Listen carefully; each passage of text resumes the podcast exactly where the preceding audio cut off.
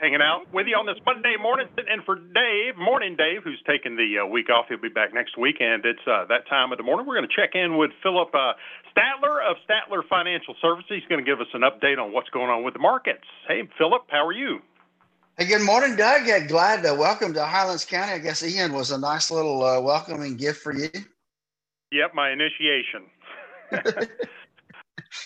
Hey, as we have now closed out the first three quarters of this year, and so I thought we'd start with just kind of a little bit of a recap of how things ended up the month and the quarter. So September was not a good month, folks. The Dow was down 8.8%.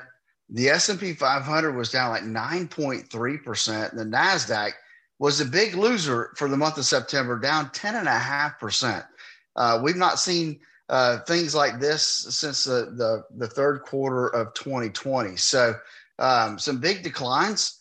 And then we look at the third quarter as a whole. And I guess if we hadn't had September, the third quarter would have been in pretty good shape. But we did have September. So the third quarter ended up down across the board. The Dow was down 6.66%. The S&P 500 was down 5.28%. And then NASDAQ was down 4.11% for the third quarter. Now, the S&P 500 and the NASDAQ, this is a third consecutive down quarter for them. That's the first time that we've seen that since 2009. And remember, 2009 was coming off of that major bear market. So it's been a while since we've seen these kind of returns when it comes to the indexes as a whole.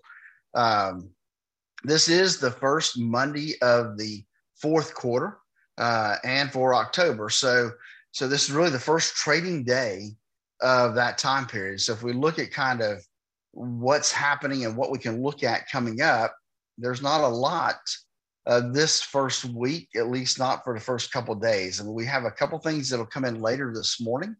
The manufacturing index comes out this morning about 10. The big one that comes out today about 10 is going to be the construction spending. That one's always important for us, especially in Highlands County, where we're still doing some major construction and still have real estate doing very well. Tuesday, we'll have the jobs report in terms of how many job openings there are, as well as factory orders. Wednesday, we've got the ADP numbers come out. And then Thursday is always jobless, whether first-time claims. And then Friday will actually be the official report from the government on non-farm payrolls and the unemployment rates and those type of things. So we do have a little bit of stuff coming out later in the week. But as we start, on the earnings front, you know, this first week, there's not a lot that comes out this week when it comes to earnings. So that's what we're looking at there. I will say that everything's kind of green as we start off this morning. And oil is kind of one of the big things that's on the forefront. Oil's taking a big jump today, almost up 5%. And so the reason for that is there's a lot of talk right now that OPEC is meeting. And they are supposed to cut their production substantially.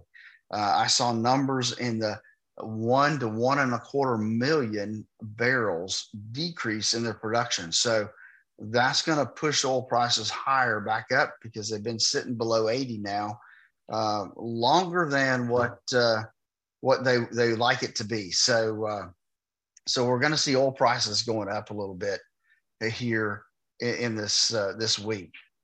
The like I said, not much in the way of news yet for this first quarter. We'll have a few things, I think, tomorrow. Let's just talk about interest rates real quick before we bail out this morning. We are still under pressure when it comes to the of the interest inversion rates.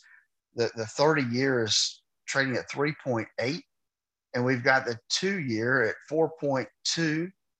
We've got the 10-year at 3.8. So still have that inversion in the interest rates, and that's not good, giving us some indication that the recession is out there looming. So with that, let's just kind of look at where we are today as we get ready to open up. We've got the Dow 30 up a little over 1%, 296 points. The S&P 500 is up almost 1%, up about $35. And the NASDAQ 100 up 0.6%. The big winner this morning is going to be the Russell 2000 small cap stocks, up 1.1% right now. On the other side of the coin, silver's making a big jump this morning, up 3%. Gold, that's kind of lagging. It's only up 0.25%, still below $1,700 an ounce. Crude oil, like I said, up almost 5%.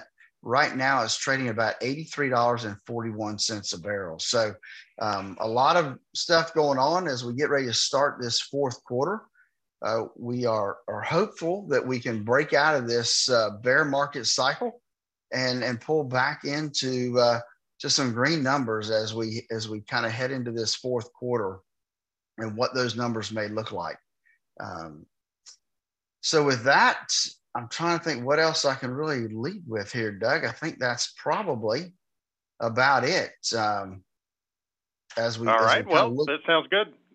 Tell everybody how they can get in touch with you. Absolutely, Doug. So, hey, there's a lot of stuff going on, right? We've got the hurricane issues. People are trying to still look at what's happening in the marketplace, what's happening for their 401k. And that's why we developed our core retirement design at Statler Financial to help people have the retirement they always dreamed of. Give us a call at 863-382-0037 to schedule your core retirement design. And then catch us this weekend for the Statler Financial Radio Show, 6 a.m. and noon on Saturday, 10 a.m. Sunday morning on Highlands News Talk 730, 95.3 FM. Hey, and join us again tomorrow where Doug and I will be back and giving you a little update on what's happening on the current marketplace. This is your captain speaking. We're expecting fair skies and smooth flight.